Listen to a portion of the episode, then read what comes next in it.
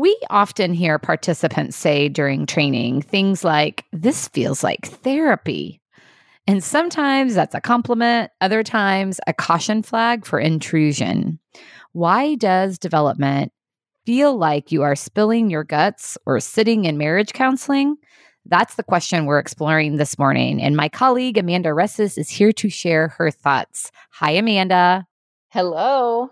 It's so true, Andrea, that leader development as you're sitting in your office, focusing on results at work, often feels very personal. And there's a great reason for that. Because the way in which you do anything says a lot about the way in which you do everything. You are the same person at home as you are at work, same values despite different roles. So it isn't shocking that there are patterns of behavior, good and bad, no matter what your role. If I'm energetic and optimistic, but also speak quickly and a bit at a turn, that's probably pretty consistent for me as a leader in my home as it would be as a leader at work.